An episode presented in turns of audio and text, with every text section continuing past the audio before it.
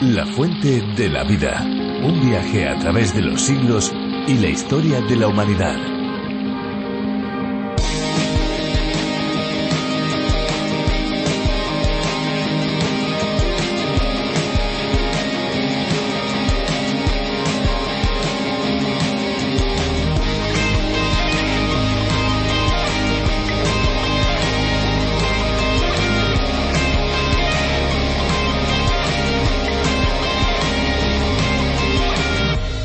Una mujer en el Reino Unido tuvo que ser atendida de emergencia por sufrir lo que se ha catalogado como una sobredosis de agua. Doctores del King's College Hospital de Londres tuvieron que atender rápidamente a esta mujer de 59 años que tomó medio litro de agua cada 30 minutos. Ella dijo que consumió grandes cantidades de agua por indicaciones de un doctor para así limpiar su sistema. En urgencia se descubrió que sufría de hiponatremia aguda, la cual es causada por bajos niveles de sal en la sangre. Los doctores lograron salvarle la vida a la paciente, pero le restringieron la toma de líquidos a un litro por día. Amigos queridos, ¿qué tal? ¿Cómo están? Estamos nosotros aquí una vez con este programa La Fuente de la Vida, un espacio en el que nos acercamos a la Biblia, el libro más vendido de la historia, y lo hacemos para conocer los detalles de cada uno de sus capítulos. Soy Esperanza Suárez y aquí estoy encantada de poder estar con ustedes los próximos minutos. Es que la Biblia es un libro único, especial, un libro que ha cambiado la historia. Es el bestseller por excelencia. Y no se trata solamente de un libro cualquiera o un libro que muchas personas compran y lo tienen ahí guardado en sus estanterías, en sus bibliotecas. No, no. Es un libro que está siendo difundido por todos los medios de comunicación, incluso también por este, por la radio. Este es el caso de las versiones en audio de la palabra de Dios. Y no solamente eso, también los estudios que se hacen este conjunto de documentos es tan maravilloso. Este es el caso de La Fuente de la Vida, que es una adaptación del programa original de John Vernon McGee a través de la Biblia y que hoy se escucha en decenas de países. A España el programa llegó por medio del minucioso trabajo de Virgilio Bagnoni, profesor de Biblia.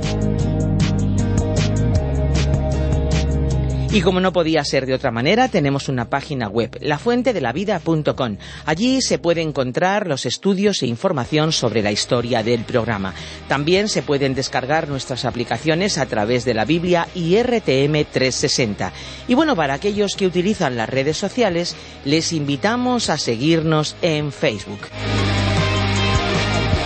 Muchísimas gracias amigos a todos los que hoy contactan con nosotros. Los que son asiduos, pues bienvenidos. Y los que por primera vez hoy están con nosotros, nuestra bienvenida es especial. Esperamos que el programa de hoy pueda ser muy positivo para cada uno de ustedes. Y ahora ya vamos a disfrutar de un tiempo musical. Así que que entre la canción.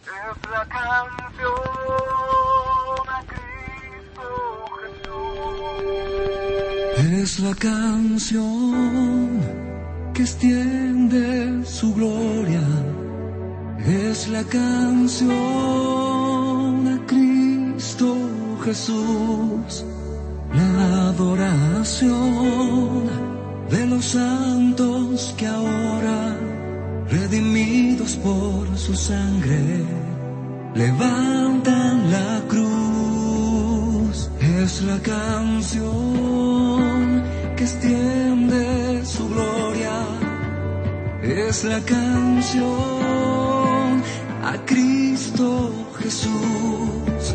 La adoración de los santos que ahora, redimidos por su sangre, levantan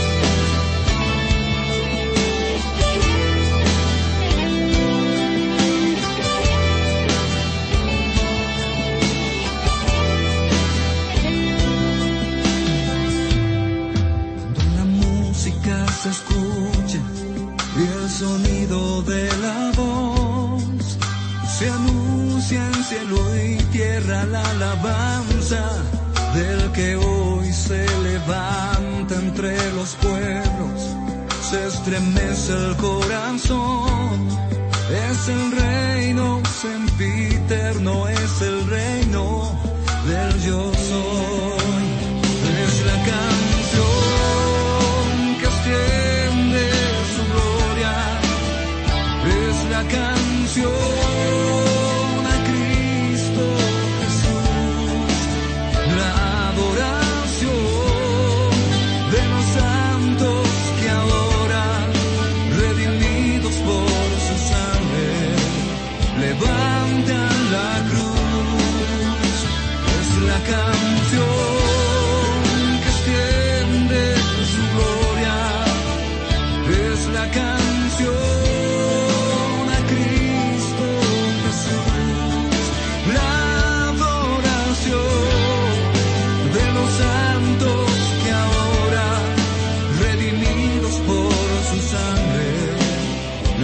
levantan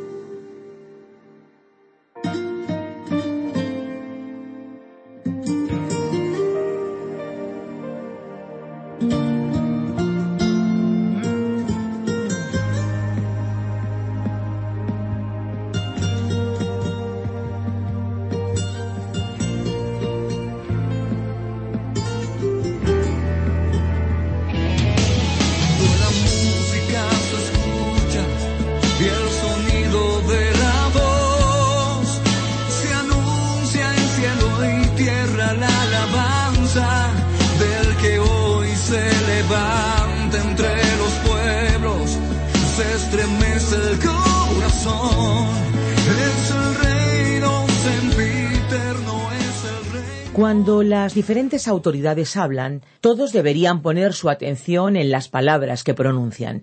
Cuando un presidente, por ejemplo, convoca una rueda de prensa, los periodistas suelen acudir para después difundir sus declaraciones, ya que sus decisiones tienen implicaciones para la vida de toda la población del país. De la misma manera tendríamos que poner mucha atención a lo que Dios dice. Y la Biblia nos trae nada más y nada menos que la misma palabra de Dios. La Biblia, el libro de los libros, es esa palabra revelada y a través de ella conocemos la voluntad del Creador, que no solamente ha hecho todo lo que existe, sino que lo sostiene y lo mantiene bajo su control. Pues vamos a seguir descubriéndola y en este caso aprendiendo de diferentes profecías que se encuentran en el capítulo 3 del libro de Amós en el Antiguo Testamento, recuerden, uno de los profetas menores. 601 20 32 65 es nuestro número de WhatsApp y está a su disposición, así que por favor amigos, úsenlo. 601 20 32 65. Nos vamos a la reflexión. La fuente de la vida. Nuestro pasaje bíblico de hoy se encuentra en el libro de Amós, desde el capítulo 3, versículo 7, hasta el capítulo 4, versículo 1. Continuamos hoy, estimado oyente, nuestro recorrido por el libro del profeta Amós. Y volvemos hoy al capítulo 3 de esta profecía para continuar a partir del versículo 7. Para situarnos en el bosquejo general del libro que presentamos en la introducción, diremos que nos encontramos en la segunda gran división de la profecía de Amós, que reúne los mensajes de juicio y castigo de Dios sobre los reinos de Israel, o del norte, y de Judá, o del sur. Esta división se extiende desde el capítulo 2, versículo 4, hasta el capítulo 6, versículo 13. En nuestro programa anterior destacamos la importancia de las siete preguntas formuladas por el profeta Amós. Preguntas que ilustran el principio universal de que por cada hecho existe una causa y que el juicio de Dios que se aproxima no es un hecho accidental, circunstancial o que depende del azar. Ese juicio es sencillamente la consecuencia, es el resultado causado por el pecado de los seres humanos. Esta fue la consecuencia anunciada en los tiempos del profeta Amós, y esta será la consecuencia de todas las personas que desprecian y rechacen la misericordia y el amor de Dios. En el versículo siete de este capítulo tres del libro de Amós leemos Porque no hará nada el Señor sin revelar su secreto a sus siervos los profetas. Amós estaba diciendo que Dios no actuaría con juicio hasta que entregara su mensaje a los profetas. Él les haría saber a ellos lo que iba a llevar a cabo. En el versículo ocho leemos Si el león ruge, ¿quién no temerá? Si habla el Señor Dios, ¿quién no profetizará? Había un hecho innegable. Los profetas estaban transmitiendo el mensaje de Dios al pueblo de Israel. El problema de nuestro tiempo no consiste en que la gente no tenga una palabra de parte de Dios. El problema es que las personas no escuchan la palabra de Dios. Sus advertencias se encuentran en su palabra. En este sentido podemos decir que la Biblia se encuentra más al día que el periódico de mañana. Después de todo, el periódico habrá perdido actualidad cuando aparezca una nueva edición al día siguiente pero la palabra de Dios estará tan al día mañana como al final de los tiempos. El método de Dios siempre ha consistido en revelar a aquellos que son suyos información sobre el juicio futuro. Recordemos que en los días de Noé Dios le anunció al patriarca que vendría el juicio de un diluvio y le dio ciento veinte años para advertir a su generación. Pero el mundo de aquel entonces no prestó atención a su mensaje. Recordemos también que Dios permitió que Abraham se enterara con anticipación de la destrucción de las ciudades de Sodoma y Gomorra. Y fue bueno que lo hiciera, porque si no lo hubiera hecho así, Abraham habría tenido un punto de vista equivocado en cuanto al Dios Todopoderoso. Así que vemos que el hecho de revelar información sobre el futuro a los suyos siempre ha sido el método de Dios. Cuando se encontraba en esta tierra el Señor Jesús les dijo a los suyos en el aposento alto de una casa las palabras que leemos en el Evangelio según San Juan capítulo 15 versículo 15, que dicen lo siguiente, Ya no os llamaré siervos, porque el siervo no sabe lo que hace su Señor, pero os he llamado amigos, porque todas las cosas que oí de mi Padre os las he dado a conocer. Hay muchos ejemplos de esta actitud por toda la Biblia. Por ejemplo, Dios le advirtió a José en Egipto sobre los siete años de hambre que vendrían sobre la tierra. También el profeta Elías fue advertido de la sequía que tendría lugar en Israel. El profeta se dirigió a la corte de los reyes Acab y Jezabel y les habló en los términos que leemos en el primer libro de los Reyes, capítulo 17, versículo 1. Vive el Señor Dios de Israel, en cuya presencia estoy, que no habrá lluvia ni rocío en estos años hasta que mi boca lo diga.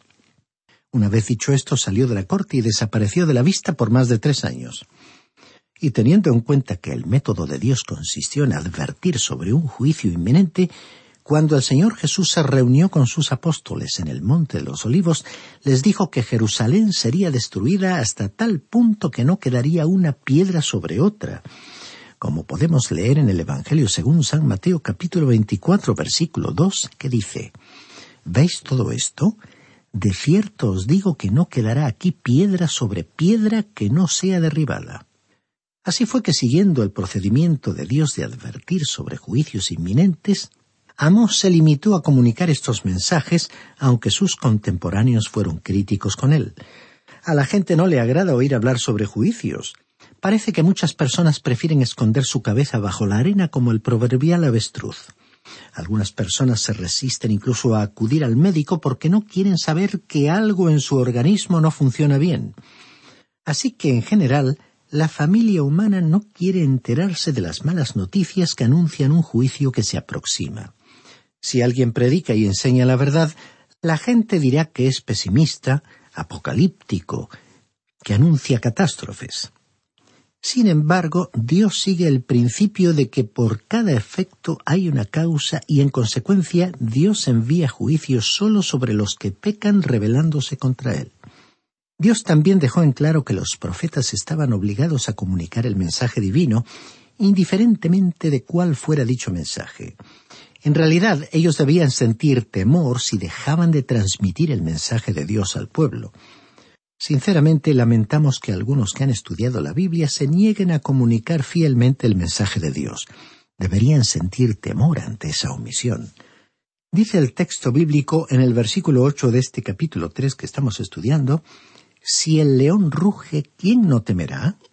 Ya que Dios ha hablado, comuniquemos lo que Él tiene que decir. Deberíamos ser consecuentes y dejar de enfatizar únicamente los aspectos sociales del Evangelio, que por cierto son innegables. No caigamos en una utopía alejada de la realidad individual y social. ¿Hacia dónde nos dirigimos? Al examinar las reflexiones sobre el futuro que nos comunican observadores que no son cristianos, ¿vemos evidencias de que realmente nos estamos encaminando hacia una edad de oro? ¿No le parece, estimado oyente, que este viaje está resultando demasiado largo y que la ruta que conduce a ese futuro imaginario se presenta cada vez más sombría y con menos visibilidad? El verdadero problema es que la mayoría de las personas no es consciente de la presencia del pecado en el corazón humano. Continuemos leyendo el versículo nueve de este tercer capítulo de la profecía de Amós. Proclamad en los palacios de Asdod y en los palacios de la tierra de Egipto y decid, Reuníos sobre los montes de Samaria y ved las muchas opresiones en medio de ella y las violencias cometidas en su medio. Aquí se mencionó a Asdod, que se encontraba en el país de los filisteos. De paso diremos que esta localidad se encuentra actualmente en el territorio de Israel. Allí se han construido edificios de apartamentos, un puerto, así como también una gran refinería, por lo cual llega mucho petróleo a esa zona.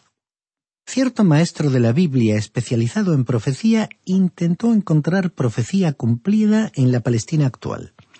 Cuando los oleoductos llegaron al puerto de Haifa, en la zona norte de Israel, donde una refinería estaba funcionando y los petroleros estaban descargando su combustible, este maestro vio este hecho como un cumplimiento de la profecía de que Aser hundiría sus pies en petróleo.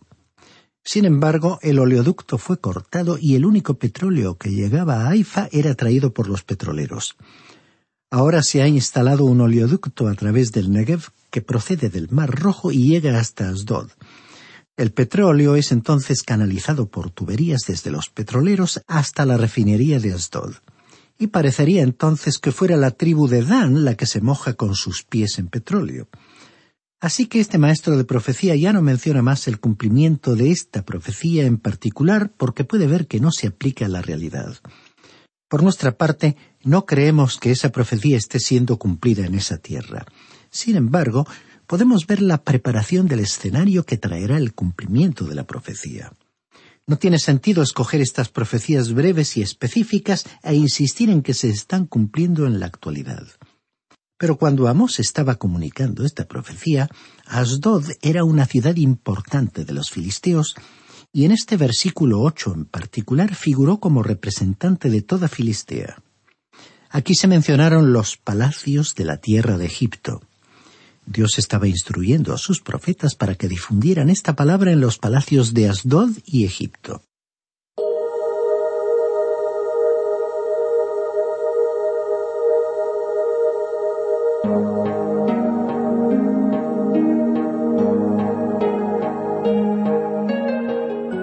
Ahora observemos cómo era tal invitación. Dice aquí, Reuníos sobre los montes de Samaria y ved los muchos tumultos en medio de ella y las violencias cometidas en su medio. Samaria era la capital del reino del norte de Israel y en esa ciudad estaba situado el palacio de los reyes Acab y Jezabel. Estaba edificada sobre una montaña, aunque había otras montañas alrededor de la ciudad. Desde estas montañas la gente podía ver lo que ocurría en la ciudad. El pecado hacía allí grandes progresos. Los muchos tumultos se referían a disturbios causados por la opresión sobre los pobres. Continuemos leyendo el versículo diez de este tercer capítulo. No saben hacer lo recto, dice el Señor. Atesoran rapiña y despojo en sus palacios. Es decir, que Samaria estaba almacenando en sus palacios lo que habían estado robando. Y dice el versículo once, Por eso el Señor Dios ha dicho, un enemigo vendrá por todos lados de la tierra y derribará su fortaleza, y tus palacios serán saqueados. En la actualidad los palacios de Samaria se encuentran en ruinas. Veamos ahora lo que dice el versículo doce de este capítulo tres de esta profecía. Así ha dicho el Señor, de la manera como el pastor libra de la boca del león dos piernas o la punta de una oreja, Así escaparán los hijos de Israel que moran en Samaria, que se sientan en un rincón del diván en un cómodo lecho. Después de que el juicio de Dios cayera sobre Samaria, el remanente que quedó fue comparado con dos patas y un pedazo de oreja, que era todo lo que quedó de un cordero que había sido devorado por un león. Es que el juicio de Dios fue severo porque Samaria tenía la iluminación de la revelación divina que hizo que su responsabilidad fuera mayor. Leamos ahora los versículos 13 y 14 de este tercer capítulo. Oíd y testificad contra la casa de Jacob, dice el Señor Dios de los ejércitos. El día que castigue las rebeliones de Israel, castigaré también los altares de Betel. Los cuernos del altar serán cortados y caerán a tierra. Aquí la mención a los altares de Betel señalaba a la adoración dirigida al becerro de oro en la frase los cuernos del altar serán cortados, Dios estaba diciendo que Él quitaría la burda idolatría de su tierra. Y dice el versículo quince, el último de este tercer capítulo del libro de Amós. Derribaré la casa de invierno junto con la casa de verano, y las casas de marfil desaparecerán, muchas casas serán destruidas, dice el Señor. Aquí se anunció que las casas de marfil desaparecerían, casas que los reyes Acab y Jezabel habían construido en la cima de la montaña de Samaria. Su grandioso palacio se encontraba en un hermoso paraje. El palacio cubría toda la cumbre de la montaña. Desde allí se podía apreciar una vista panorámica que se extendía hacia cualquier dirección. Mirando hacia el oeste, en un día claro, podía verse el mar Mediterráneo. Al mirar hacia el este podía verse el valle del río Jordán. Mirando al norte podía verse el valle de Esdraelon con el monte Hermón en la distancia. Hacia el sur, un observador podía contemplar la ciudad de Jerusalén. Allí los reyes construyeron un palacio de marfil. Por supuesto, los enemigos de aquellos días se llevaron el hermoso marfil que encontraron en esa zona. Pero allí los judíos han realizado excavaciones.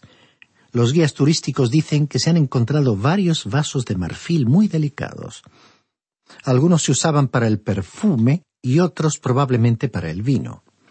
Así que el color del marfil predominaba en la combinación de colores del palacio. Fue el material más utilizado. Aparentemente, los reyes Acab y Jezabel lograron que el mejor decorador de interiores de la época trabajara para ellos. Era un palacio sumamente lujoso. Pero Dios dijo que Él destruiría ese lugar y éste dejaría de existir. Y en realidad no hay hoy un lugar más desolado que las ruinas de Samaria en la cumbre de ese monte. Por cierto, Dios ha cumplido esa profecía. Aunque en el día de hoy no veamos profecías cumplidas en aquellas tierras, podemos ver que muchas profecías se han cumplido en el pasado. Sin embargo, reiteramos que con toda seguridad en la actualidad, el escenario se está preparando para el cumplimiento futuro de profecías referentes a la tierra de Palestina. Y así, en este libro de Amós, llegamos al capítulo cuatro. Comenzando con este capítulo, tenemos una serie de tres capítulos que tratan específicamente sobre Israel, es decir, sobre las diez tribus del reino del norte. En el capítulo cuatro se nos recordará que en el pasado Dios castigó a Israel por su maldad. Después, en el capítulo 5, veremos que en el futuro Israel será castigado por su maldad. Finalmente, en el capítulo 6 veremos que el profeta Amos amonestó a su generación para que se apartara de la maldad. Así que esta sección tiene una aplicación práctica para nosotros, así como la tuvo para el pueblo de Israel en el tiempo de Amos. Cuando Amos estaba intentando llamar al pueblo para que se volviera a Dios, usó en su lenguaje un sarcasmo que fue realmente mordaz. Leamos ahora el versículo uno de este cuarto capítulo de la profecía de Amós. Oíd esta palabra, vacas de Basán, que estáis en el monte de Samaria, que oprimís a los pobres y quebrantáis a los menesterosos, que decís a vuestros señores, traed de beber. Basán era un territorio situado al este del río Jordán, entre las montañas de Galaad en el sur y el monte Hermón en el norte.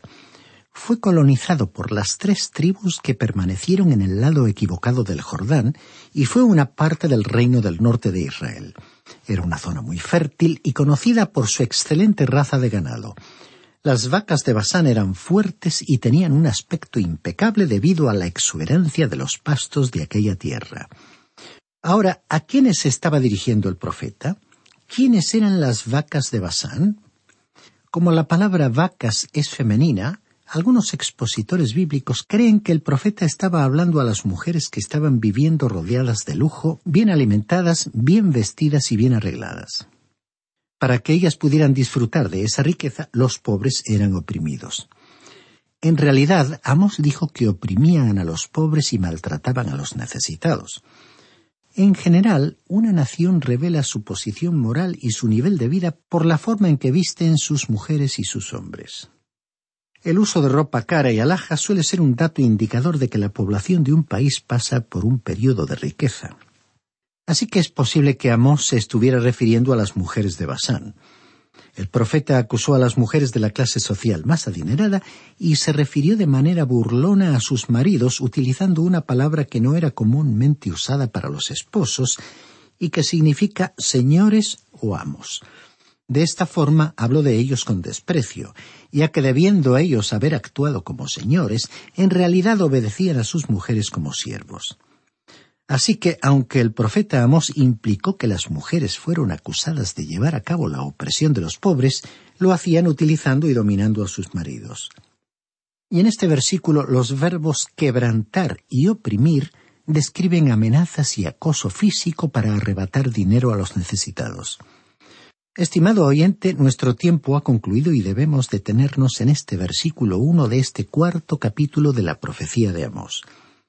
Hemos visto cómo el profeta estaba transmitiendo a aquel pueblo un mensaje de denuncia y advertencia, dándoles una oportunidad de volverse a Dios antes de tener que pasar por el castigo de ser llevados al cautiverio. Y la advertencia del profeta es válida también para nuestro tiempo. Le agradecemos su compañía en este recorrido por este libro profético y le invitamos a acompañarnos en nuestro próximo encuentro por lo cual le sugerimos que lea los versículos siguientes para estar más familiarizado con el contenido de nuestro estudio.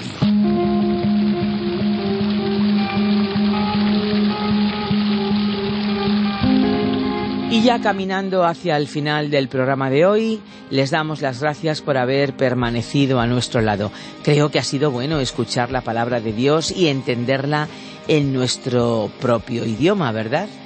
Pero aunque estamos en la recta final del programa, también queremos cumplir con la promesa que les hacíamos al principio, darles nuestros datos de contacto. Pueden descargarse nuestras aplicaciones a través de la Biblia y RTM 360. Están a su disposición. Y para aquellos que utilizan las redes sociales, les invitamos a seguirnos por Facebook. Simplemente nos tienen que buscar. Si desean contactar con nosotros, nuestros números de teléfono son el 91 422 0524 y el 601 20 32 65. Recuerden que si llaman desde fuera de España deben pulsar el prefijo más 34 91 422 0524 y 601 20 32 65. Si desean enviarnos un correo electrónico, lo pueden hacer a info arroba info. Envíennos sus preguntas, sus sugerencias, sus inquietudes. Incluso, si ustedes no estuvieran de acuerdo con lo que han oído hoy, por favor, escríbanos, cuéntenoslo, info.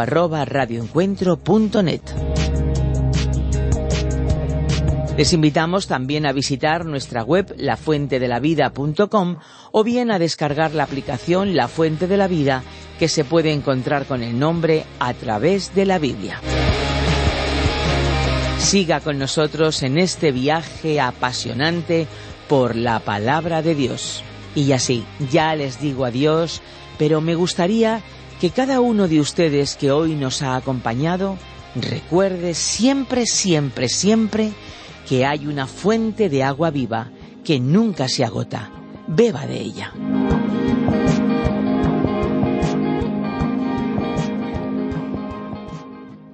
Este ha sido un programa de Radio Transmundial producido por Radio Encuentro, Radio Cadena de Vida.